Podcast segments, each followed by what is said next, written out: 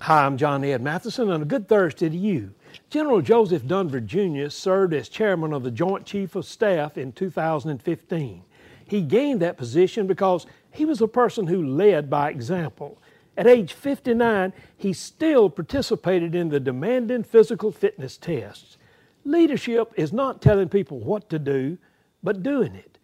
Jesus warned about the Pharisees. He said, They know how to talk, but they don't walk like they talk. He said, What they tell you, do and observe, but do not do according to their deeds, because they say things but do not do them. Leadership is about leading, not talking. Leadership is inviting people to follow where you're going. Failure to lead by example can create a false chasm between the leader and the people. The result is you don't know if the people are chasing you or following you. Lead by example.